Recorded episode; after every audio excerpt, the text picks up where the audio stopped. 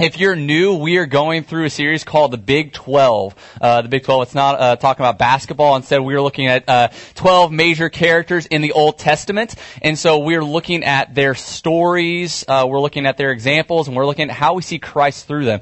We believe as Christians that um, when we come to Jesus in faith, that the Old Testament isn't just some ancient story, but rather it's our family lineage. We believe that we learn more about ourselves when we look at the Old Testament. Um, it's the Old Testament is kind of like our ancestry.com.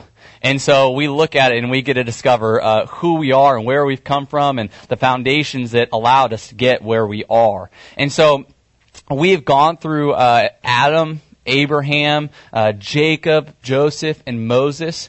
And so, if you've missed any of those, please check out our website, and those uh, those podcasts will be up there, um, so you can kind of catch up and, and, get to see where we're at. Um, today, we are talking about the story of Ruth. Uh, we're talking about the story of Ruth for Mother's Day, and so we're going to talk about uh, Ruth's story her example, and then we're going to see some ways in which we see Christ through the story of Ruth.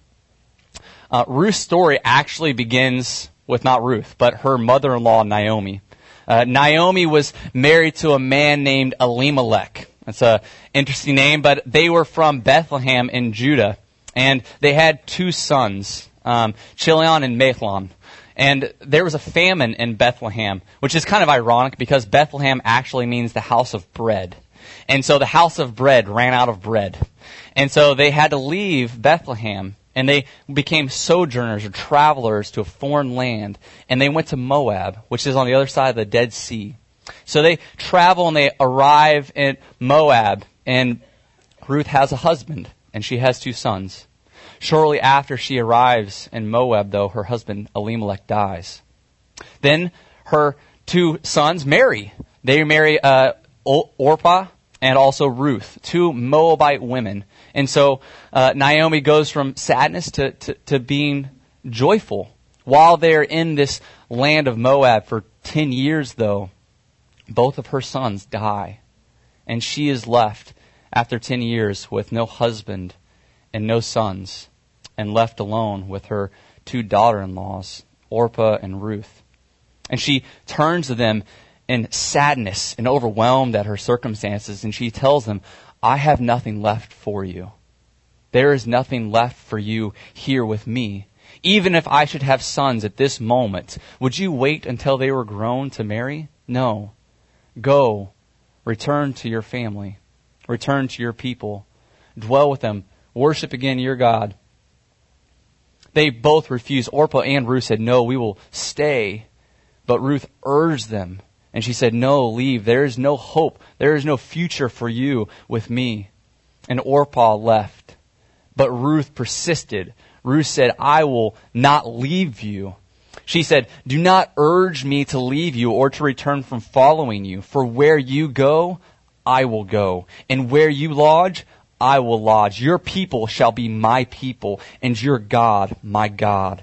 Where you die, I will die, and there I will be buried. May the Lord do so to me and more also, if anything but death parts me from you. Naomi sees that Ruth is persistent, that she will not leave. And so she hears that there has been once more bread in Bethlehem. She hears that God has visited his people.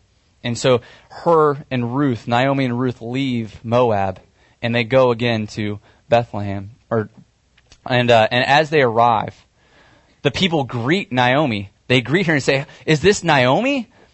Naomi turns to them and she says, "Don't call my Naomi, which means pleasantness, but call me Mara, which means bitter." She says, "Call me Mara, for the Lord Almighty has dealt very bitterly with me. I went away full, and the Lord has brought me back empty." Why call me Naomi when the Lord has testified against me, and the Almighty has brought calamity upon me? As Naomi stays in Bethlehem, her and Ruth settle down. And Naomi tells Ruth of their kinsman, of someone that is close. So Ruth goes out and in early in the morning she rises to go find food for Naomi's old and a widow. Ruth goes out into the fields and she begins to glean in the land of Israel, um, there was a law that said that those that were working the land had to leave area and the edges for the poor. That when the poor would come around, they could have something to eat. And so Ruth is going along and she is gleaning, she's taking from the leftovers. She's working early in the morning. Now, a man named Boaz comes from Bethlehem and he comes into the field and he takes notice of Ruth. He asks his young servants, Who is this woman who is coming through. And his servants tell him all about Ruth, about who she is, about what she's done. And Ruth approaches her. He says, Blessed are you.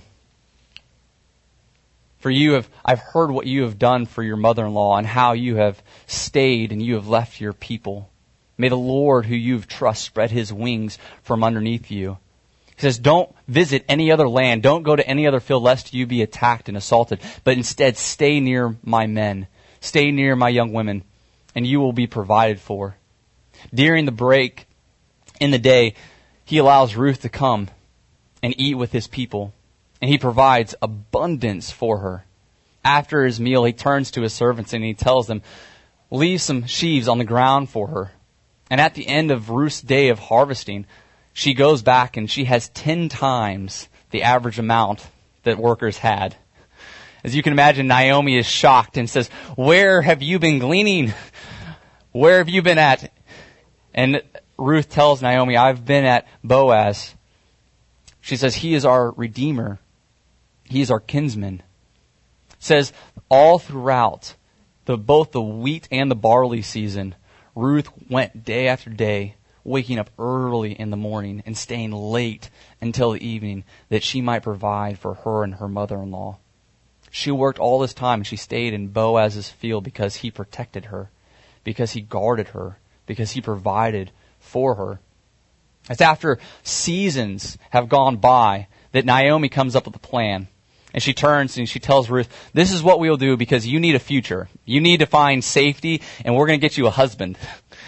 And so she hatches a plan and she tells her, what you're going to do is when Boaz is at the threshing floor and after he's eaten, after he's had his fair share to drink, when he goes to sleep, find and mark the spot where he's slept. I want you to go and uncover his feet and I want you to lay down at his feet. And when he wakes up, do whatever it is that he tells you to do. Naomi, or Ruth says, as you have said, so I will do. And she obeys her mother-in-law. And she goes she finds Boaz uh, after he's had a very merry time and his belly is full. He falls asleep on a grain pile, and she uncovers his feet and lays down. It's about midnight that Boaz wakes up startled, sees a young woman at his feet, and says, "Who are you?" She says, "It is I, Ruth. Spread your wings over your servant, for you are a redeemer." Boaz says to her, May you be blessed by the Lord, my daughter. You have made this last kindness greater than the first, and that you have not gone after young men, whether poor or rich. And now, my daughter, do not fear. I will do for you all that you ask, for all my fellow townsmen know that you are a worthy woman. And now it is true that I am a redeemer, yet there is a redeemer nearer than I. Remain tonight, and in the morning, if he will redeem you, good. Let him do it. But if it is not, but if he is not willing to redeem you, then as the Lord lives, I will redeem you. Lie down until the morning. So Ruth slept until the mor- until the morning, and Boaz woke her up, and they both left so as to be above reproach, so that no one would would see and, and think and not think wise of her character, not think well of her character. So they go and, and Ruth tells Naomi how the plan went. And Naomi tells her, wait, be patient because the man will figure out and, and hatch his plan and, and finish it today. Boaz early in the morning rises and he goes to the very gate of the town where everyone was. And he sees the other kinsman redeemer walking by and he tells him to come.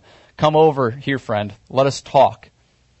Boaz lays before the other man the plan. He says, there's a land that you uh, you can redeem. Would you like to redeem this land? there's ten other elders that have gathered around to watch in this proceedings. And the, the other kinsman redeemer says, yes, I, would like to, I'd like to redeem the land. He says, but there's this one thing. You have to redeem also Ruth, the Moabite woman. The other kinsman redeemer says, I can't. I can't redeem lest I impair my own inheritance. And at this, Boaz steps forward and says, I will redeem. He takes his sandal off, which was a sign of making a covenant in that time. And he declares and promises in the midst of all the elders of the people and says that I will redeem both the land and also Ruth, who you know to be a worthy woman. And that day, they were married. Boaz and Ruth were married. Naomi, the people came to Naomi and told her, You are blessed, blessed by the Lord because of Ruth, because what God has done, because he has turned and smiled his face upon you, and because Ruth is as unto you seven sons. Ruth and Boaz have a child named Obed. Obed is the father of Jesse, who is the father of King David, through whom the Messiah would come. This is the story of of Ruth. So, what do we learn from Ruth? Right? Let's turn and look at some examples. Ruth is packed full. I don't think there's a single negative illustration of Ruth's life in the entire book. And so there are tons of positive examples just brimming forth in Ruth's character. So just a couple. We see in Ruth humility. Ruth, instead of having an entitled mentality and coming and demanding something, she humbles herself underneath Boaz right? She realizes Boaz comes and he, he provides for her and he protects her. And she doesn't say, well, it's right, you should do that. No, instead she's humbled before Boaz and says, why should you show favor upon me? Who am I? And so you see a, a humble attitude. Not only that, but think about this. She's in her early 20s and she's spending her days for, for at least a year waking up early and staying late. Why? That she might serve her mother in law. She could have left, but instead she takes the model and, and the posture of a servant, of a slave, that she might benefit her mother. And so we see a challenge in there to us. Is it, do we feel entitled that we are owed, or are we willing to take the role of a servant? Especially when it's not obligatory, but when we choose to. We see that example in Ruth. Not only do we see her humility, but we see her thankfulness. Right? She approaches Boaz and she shows utter thankfulness at the generosity. Instead of demanding what she thinks is due her, she instead realizes that this is sheer grace. That Boaz choosing to show his favor and choosing to love her and choosing to care for her is, is grace unto her. Him providing abundance, right? Remember, she got ten times what the average worker got. And she was thankful for that. She didn't instead say, well, it's because I'm good. It's because I worked hard. It's because I left all that. I'm owed this. No, instead she realizes and says, who am I? What, what have I done that I should be given these things? And so you see an attitude of utter thankfulness for what has been given her.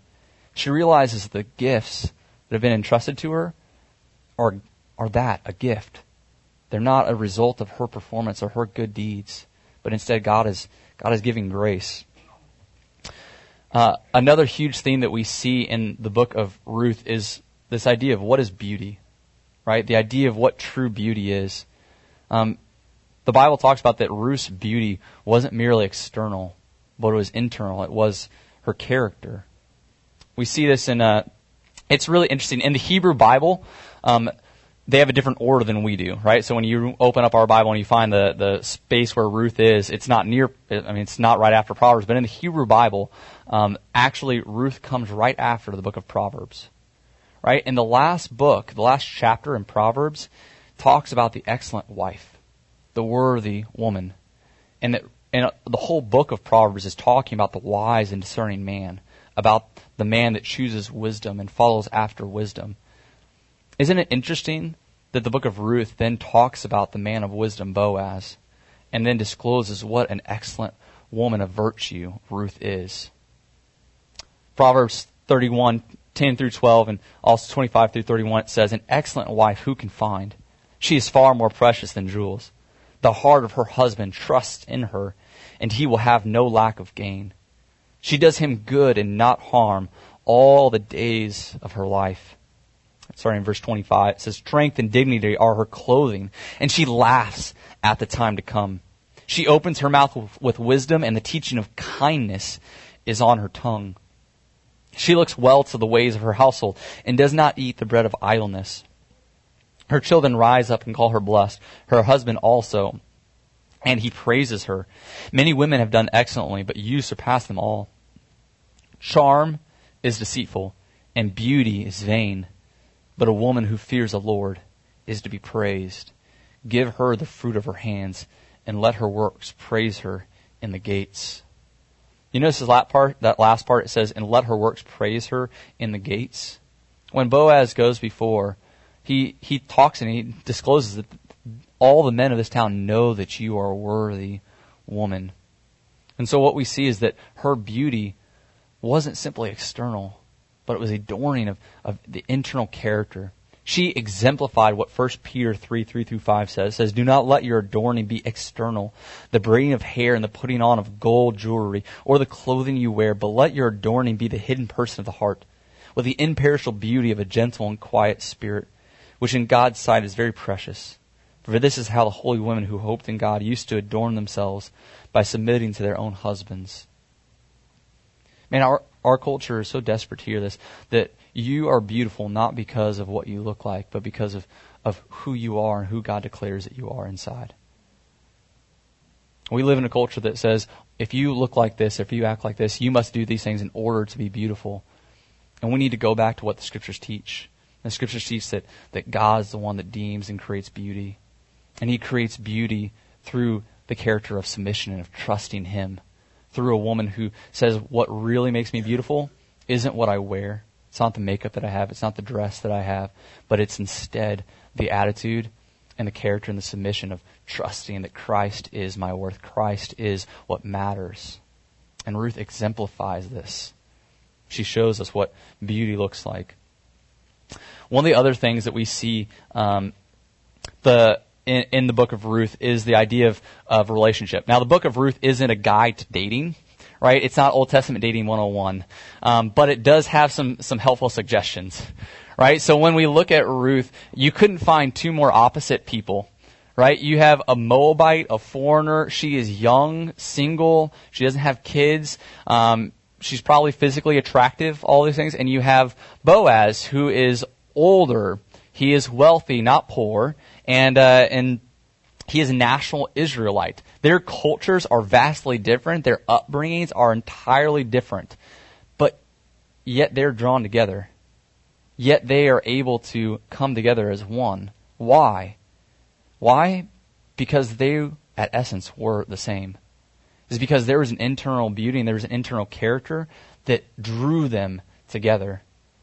We see it too. It wasn't just instantly, right? I don't think that Boaz looked at Ruth and all of a sudden it was love at first sight because what you see is that there's a season, right? There's seasons where, where Boaz gets to see her character, right? He gets to see that Ruth is waking up early and that she's going and she's not afraid to work hard. That she's going to provide for her mother-in-law, and that she comes in early, she stays late, she puts in the time because she has compassion and care.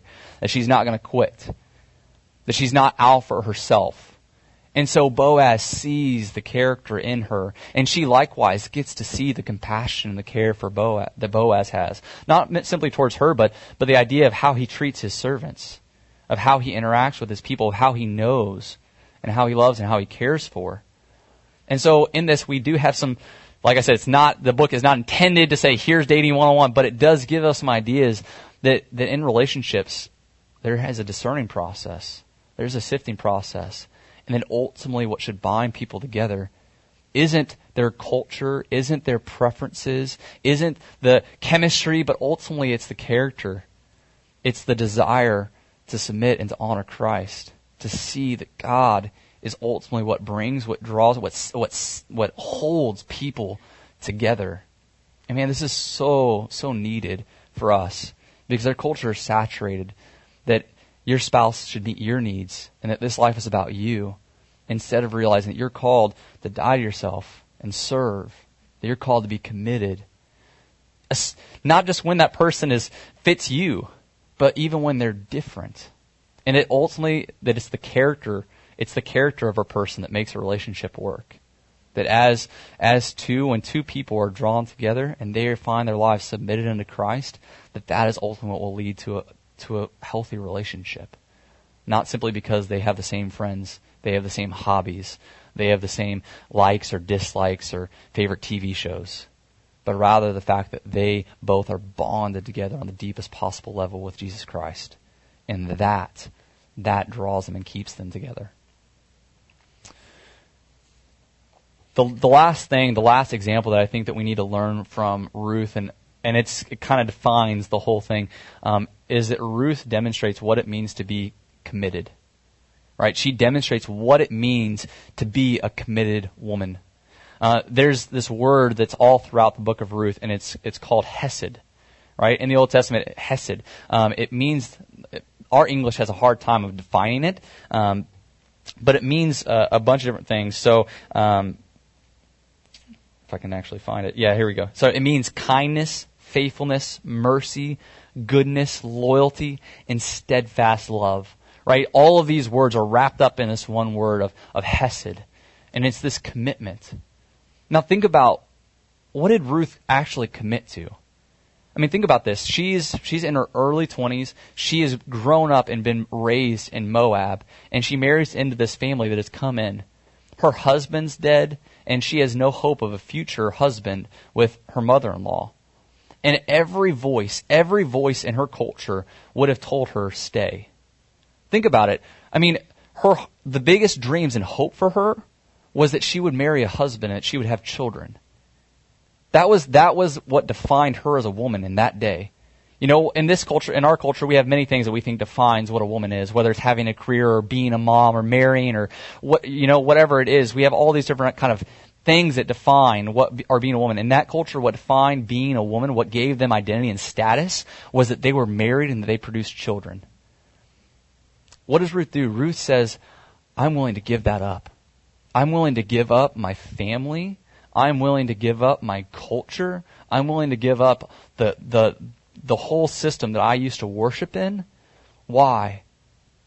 Right? She, she commits drastically. I mean, listen, listen to this again in one, uh, in, in Ruth 1, 17. It says, do not urge me to leave you or to return from following you. For where you go, I will go, and where you lodge, I will lodge. Your people shall be my people, and your God, my God. Where you die, I will die, and there I will be buried. May the Lord do so to me, and more also, if anything but death parts me from you. Man, that's commitment, right? That's some pretty, pretty stark, hard commitment. She's not going on, you know, like she's giving up her dreams, her ideas of what a future are. She's dying to herself in this moment.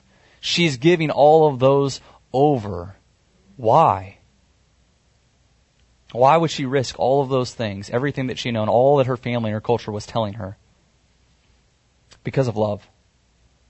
Ultimately, this idea of Hesed is that it's a loyal love. It's a committed, steadfast love. Remember, both Ruth and Orpah were there, right? She had two daughters. And what happened? She urged both of them to leave. She told Ruth and Orpah, go, leave. You know, I have no, there's no future with me. Naomi exhibits this kind of selfless love. Naomi says, listen, I don't see any future with me, so you guys should just leave. And Orpah, they both, they both say, no, we're going to stay steadfast, but ultimately, ultimately Orpah left right? She left. She went back to her family. She went back to worshiping her God. She went back and, and ultimately found her hope in possibly having a husband and having children. But Ruth stayed. Why? Ultimately, at the end of the day, their commitments revealed what they loved. Right? You are committed to what you love. Whatever your commitment, whenever you look at your life, what are you committed to? Because it demonstrates what you love ultimately what Orpah really loved, what she found of, of ultimate value, was her idea of her future, of her family, of her God, of her future as a, a, getting a, you know, her ability to see getting a husband and having children. What did Ruth ultimately commit to? What did she ultimately love? Well, when Boaz is talking to Ruth later on, he says, You've come and you've taken shelter underneath the God of Israel, under his wings ultimately what Ruth found and was committed to was not simply Naomi, but it was God. And because of her commitment to God, it changed everything. I mean, right? What if, what if she hadn't? Think about what Orpah, what Orpah missed because she didn't. Ruth is now part of the people of God. She is saved because of her faith and her commitment to something she couldn't see or understand. She gave up on her life that she might have a better life, but she didn't realize it then. It wasn't like it was laid before her and said, well, I'm going to give up on this because I see that there's something better. She didn't see that there was something better. Instead, she said, what really matters is I'm stepping out, I'm committing to this in faith, and I'm trusting. I'm trusting the God of Israel. I'm giving up my life so that it might make the life of Naomi better. And man, God worked in that. She was, she is now in the genealogy of Jesus Christ. She was one of the women that, that God used to bring his son and to redeem the world because of her commitment and her faithfulness. And this is, this is such a challenge for us. This idea that we are committed to what we love. That love is ultimately what stems our commitment because we as a culture have a great problem with commitment especially my generation. I'll throw that out. Our, our, you see it. Our desire to get married goes later and later, and then when we get married, it doesn't work out very well because you see that the commitment isn't there. Why? Ultimately, because the, it's not because people aren't committed, it's because they're committed to the wrong things. They're committed to the wrong things. The Bible says that every single one of us is a committed person. We're all committed. The question is, what are you committed to? What are you committed to? Are you committed to God or are you committed to yourself? Romans, Paul talks about it like this. He says in Romans 6:12, "Let not sin therefore reign in your mortal body to make you obey its passions. Do not present your members to sin as instru- instruments for unrighteousness, but present yourselves to God as those who have been brought from death to life, and your members to God as instruments for righteousness. For sin will have no dominion over you, since you are not under law, but under grace." Ultimately we are enslaved and we will be committed to, to either God or sin. We can't help it. And listen, what we are committed to will either, either sh- it shapes us. What we are committed to shapes us. So and it, it, doesn't just shape us, but it shapes everyone else around us. We were going through old wedding, uh, or we were going through um, baby pictures in, in, preparation for the wedding. My mom sent a bunch of baby pictures, and so we were kind of like starting to look through them. And uh, and we looked at him. There's a couple baby pictures with me, like where I am just being born. My dad has a basketball in my hand, you know, like, and he's like he like hands it off to me, and like no wonder, like I'm addicted. I love basketball, you know, like I love playing it ever since I was little. Not only that, but you know, I think I was probably two or three, and you see my dad having a big largemouth bass next to me. You know, so like he's holding the fish up next to me, and I love fishing. And so, and so we see it. We see it that what we are committed to, what we love, it gets passed down. It doesn't just affect us, but it affects all those around us. And that ultimately, when we have a disordered love, it's going to lead us to disordered commitments and it's going to lead us to a disordered life. So, um, to give a, a, practical example of this, because um, one of the things I desire to do is in preaching of the word is to not just talk about the text, but to share my life. Is that I want to use my life as an opportunity just to demonstrate that we are all broken, we're all sinful, but also of God's grace. Um, love fishing, um, absolutely. Uh, it's my escape, and so I find times away from it, uh, from from everything else. It's kind of the, the way that I get away. Um, but there are times where my heart has a disordered love towards it. There are times where my heart will put it above things where it doesn't deserve to be, and therefore my commitment to it will take the commitment of other areas in my life in which they should be at. And one of those happened probably like a month and a half ago, two months or so. Um, Emily's probably gonna get embarrassed. I'm gonna share this, but I had made a commitment to her um, that we were going to have date night, we were going to be here, and I was going to be here at this time, you know. And I went out fishing. My phone died, and I totally forgot. And I came in, you know, like an hour and a half late, totally missed it, totally blew it because I had disordered love, disordered commitment in my heart. And I come in and I find her just broken, you know, because because it had hurt her, because it had wounded her, um, and ultimately because my loves were disordered, because my commitment was disordered in that moment you realize you realize that ultimately um, you hurt the people you love when your commitments are wrong. That when you don't love God first and when you don't have the priorities in your life ordered and the commitments correctly, you wound and you hurt people, and sometimes you don't even realize it. Sometimes you think it's an accident. And so, what it looks like, at least what it looked like for me, is to repent.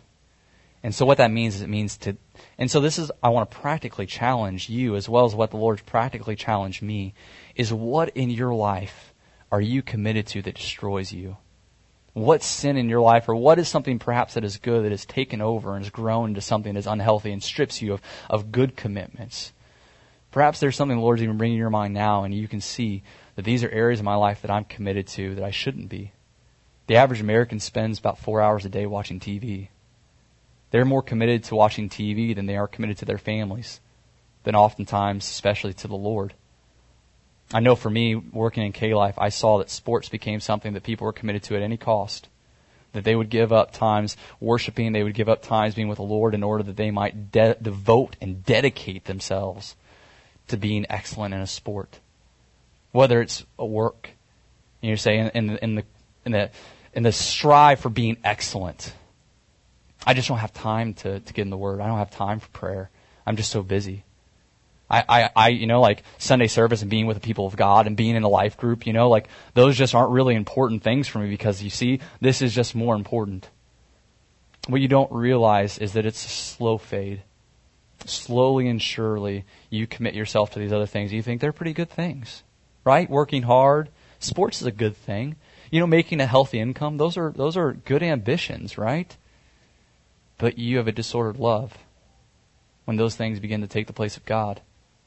And what you don't realize is that it will lead to your destruction. It will hollow your life to where it is thin and there's nothing there of substance.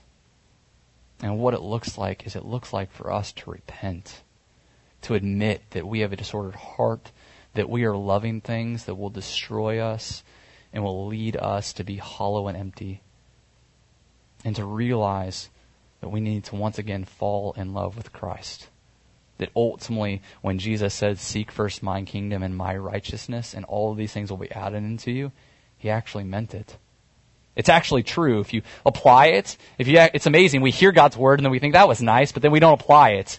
And we think, man, my life's just not working. Everything's falling apart. Well, it's because we're hearers of the word, not doers of it. It's because we sit and we want to absorb a message and we can repeat things, but we don't actually want to apply them to our life. We don't need, we don't need to hear another message. We need to apply the messages that we're hearing. We need to take the truth that God has revealed to us and live it out. And I'm preaching to myself here. So how do we see Christ in this? Right? Because hopefully by now all of us are kind of in the same boat of saying, yeah, we fail. yeah, we have some areas in our life that are disordered. We have some loves that are out of balance. We have some places in which we are committed to that we shouldn't be some places that um, are actually causing us hurt and pain, and not only us, but we see how it's going to be passed down. And it's not just hurting us, but it's hurting our family, our spouse is hurting all those around us. Here's the here's the good news, right? We see Jesus in this, and Jesus exemplifies His hesed love, His committed and loyal love to us. First John. 1 John 4, 7 through 9 says, Beloved, let us love one another, for love is from God. And whoever loves has been born of God and knows God, and anyone who does not love does not know God, because God is love. In this the love of God was made manifest among us, that God sent his only Son into the world, so that we might live through him. And this is love, not that we have loved God, but that he loved us and sent his Son to be the propitiation for our sins.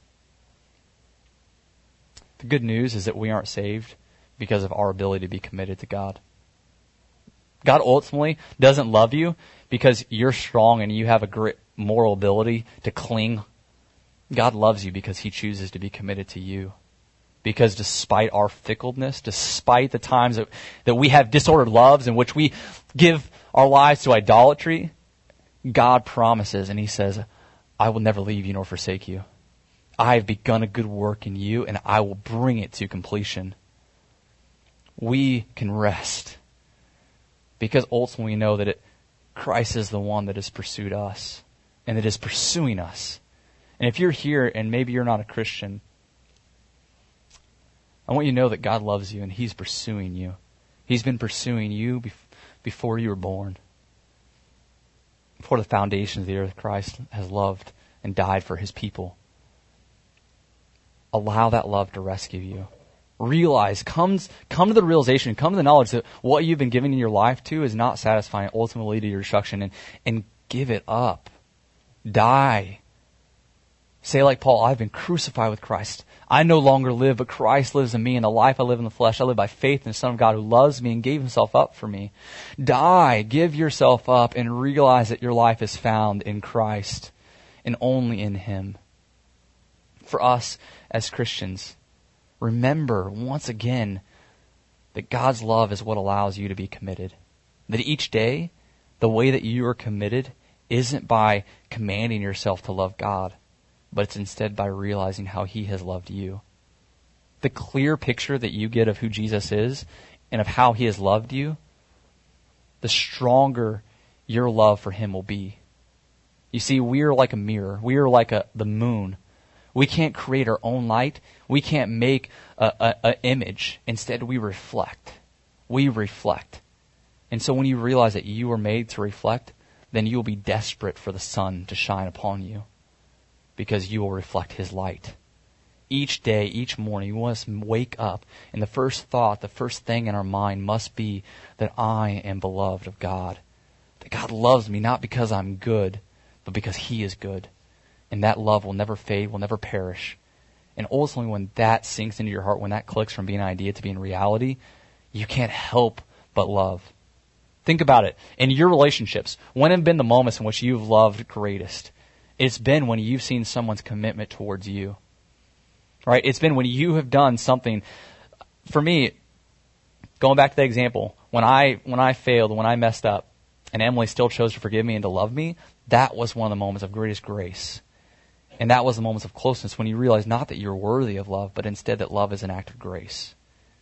And when you wake up and realize that God loves you as an act of grace, that is what will propel you to love him, not out of duty, not out of self righteousness, but instead out of joy, out of thankfulness, because you can't help but love him because of how good and what he's done for you.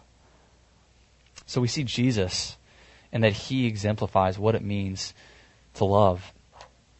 Second thing, and, and what we'll end with, is that we learn about Christ through Ruth's story um, because Christ shows us what it means to be a kinsman redeemer right? This is a, a weird term for us. We've, we don't really have kinsmen redeemers in America. Um, and so what this idea is that um, a kinsman, right? Kinsman means to be a relative of.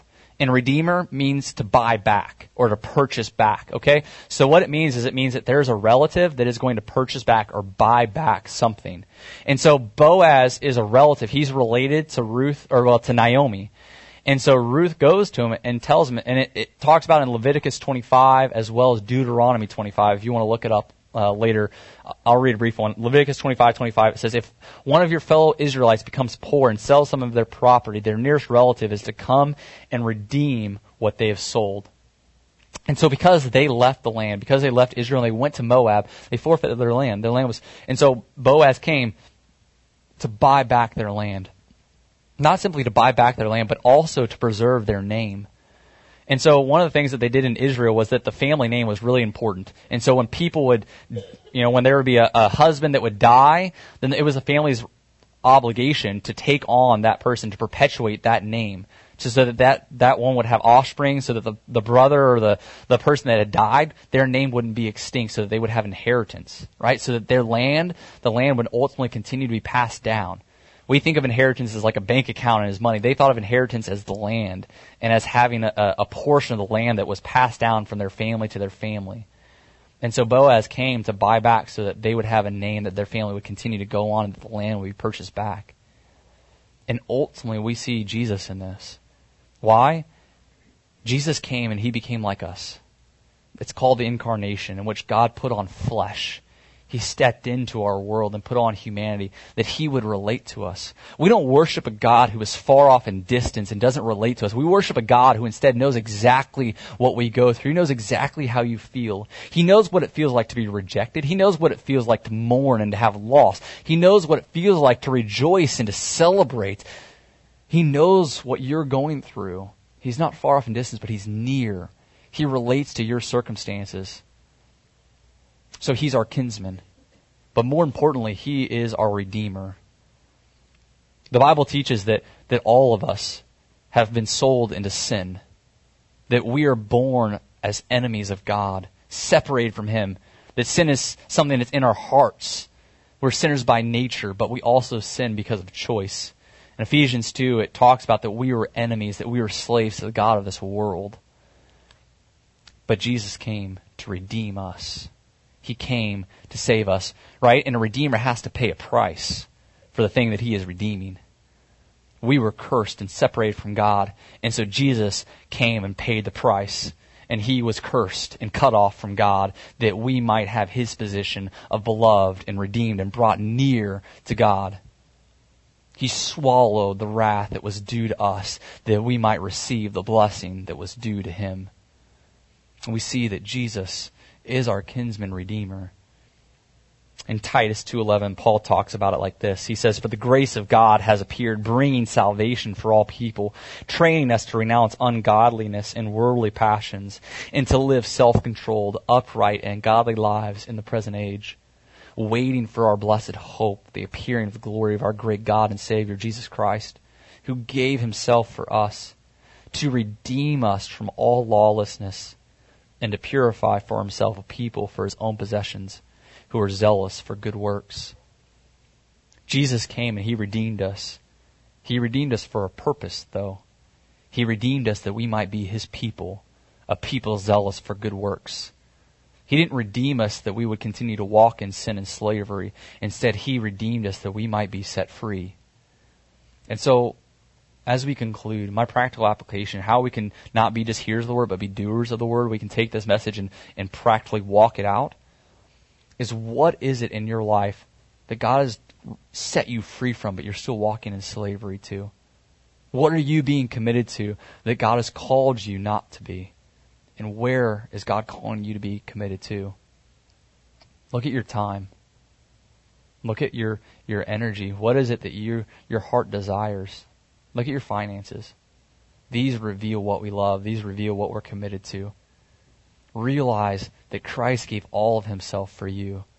He gave all of himself. He didn't hold back and put you in compartments, but instead he gave all of his life and he desires that we would give him all of our life. That we wouldn't put him in compartments. Let us pray. Jesus, thank you so much that you love us, God, and that uh, our salvation uh, is ultimately dependent upon your faithful and steadfast love for us and your grace. God, I pray that we would be challenged um, to, to realize your love towards us and that it would move us to love you and to love others, Lord. That from that love for you and our love for others, that, that healthy and life-giving commitments would flow that we would be a people that honor our word, that we would be a people that are committed, Lord, not simply because of obligation, but out of joy and love. I ask that you would clarify through your Holy Spirit what that looks like in each of our lives, Jesus. Help us, help us even this afternoon, Lord, to live out the commitments that are life giving and are healthy, Lord, that we wouldn't be slaves of sin. And we love you, Jesus, and we thank you. We give you praise and glory. It's in your name that pray. Amen.